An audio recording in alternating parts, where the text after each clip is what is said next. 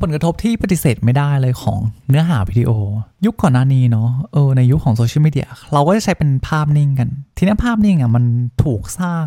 แล้วก็ถูกเรียกว่าถูกชำแหละจนปุยโปยำจนปริมาณคอนเทนต์ของรูปภาพเนี่ยมันมีมากเกินจนคน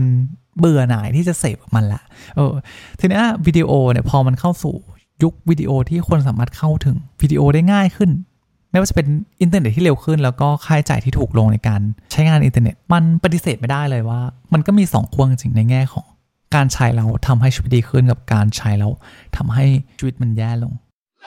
อัปเกรดดิ podcast making an impact การกระทำเล็กๆ สามารถสร้างการเปลี่ยนแปลงที่ยิ่งใหญ่ ในชีวิตของใครบางคน และนี่แหละครับ คือเหตุผลที่คุณต้องฟังอัปเกรดดิอัปเกรดหรือยัง อัปเกรดเลย อัปเกรดดิ ทำไมอเมริกาถึงกลัว TikTok มาก จริง ๆ มันมีเหตุผลในแง่ของการเสิร์ฟ content วิดีโอเหมือนกันนะ ยกตัวอย่างเช่นในบางประเทศเนาะถ้าอยากจะทำให้ผู้คนในประเทศของเขาอะมีชีวิตดีขึ้น เขาก็จะต้องทำการจำกัดขอบเขตในการเสพสื่อโซเชียลมีเดียอย่างเช่น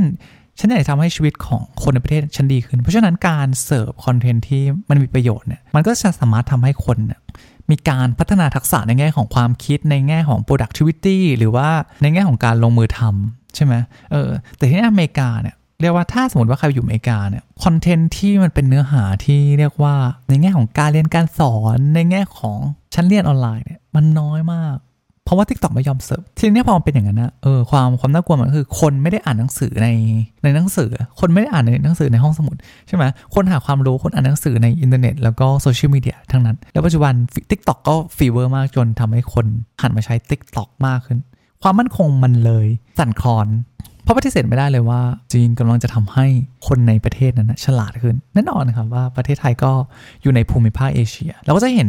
ชั้นเรียนออนไลน์หรือว่าคนที่มาสอน how to ต่างๆเนี่ยปริมาณมันมากขึ้นมากขึ้นมากขึ้นเรื่อยๆ แล้ว TikTok ก็ดันพวกเนี้ยมากขึ้นทุกวัน นะครับพอคนพอคนมันเก่งขึ้นปุ๊บการแข่งขันมันก็จะสูงขึ้นเพราะการแข่งขันมันสูงขึ้น แน่นอนว่าผลกระทบต่อ คนที่ไม่ได้ลงมือทำหรือว่าคนที่เป็นผู้เสพอย่างเดียวเนี่ยในระยะยาวเนาะคนกลุ่มเนี้ยน่าเป็นห่วงมาก แล้วมันเป็นผลกระทบที่เรียกว่าหนีไม่ได้เลย อย่างเช่น สมมติผมชอบเนื้อหาแบบการเรียนการสอน อังกฤษที่มันจะส่ง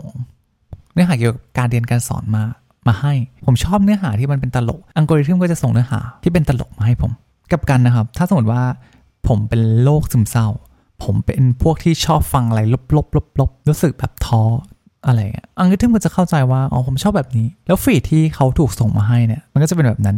โอ้ย ซึมเศร้าอีกแล้ว ซึมเศร้าอีกแล้ว ท้อจัง สไลด์ไปที่ไหน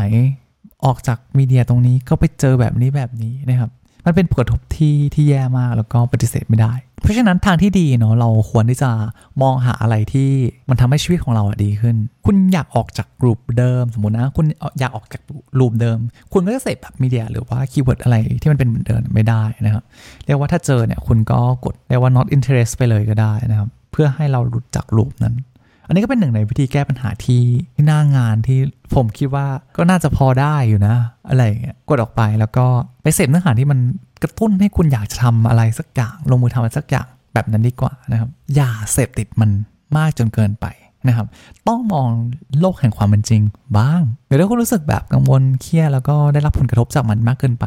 ลองลบโซเชียลมีเดียเหล่านั้นออกไปสักหนึ่งอาทิตย์ก็ได้แล้วก็ลองไม่แตะมันอีกเลย คุณจะรู้สึกว่า โอ้ชีวิตฉันมีอะไรทำอีก เยอะแยะมากมาย แล้วก็คุณจะได้โฟกัสกับอะไรที่คุณอยากทำจริงๆนะครับ ใช้ช่วงเวลานั้น หาสิ่งที่อยากทำก็ดีครับ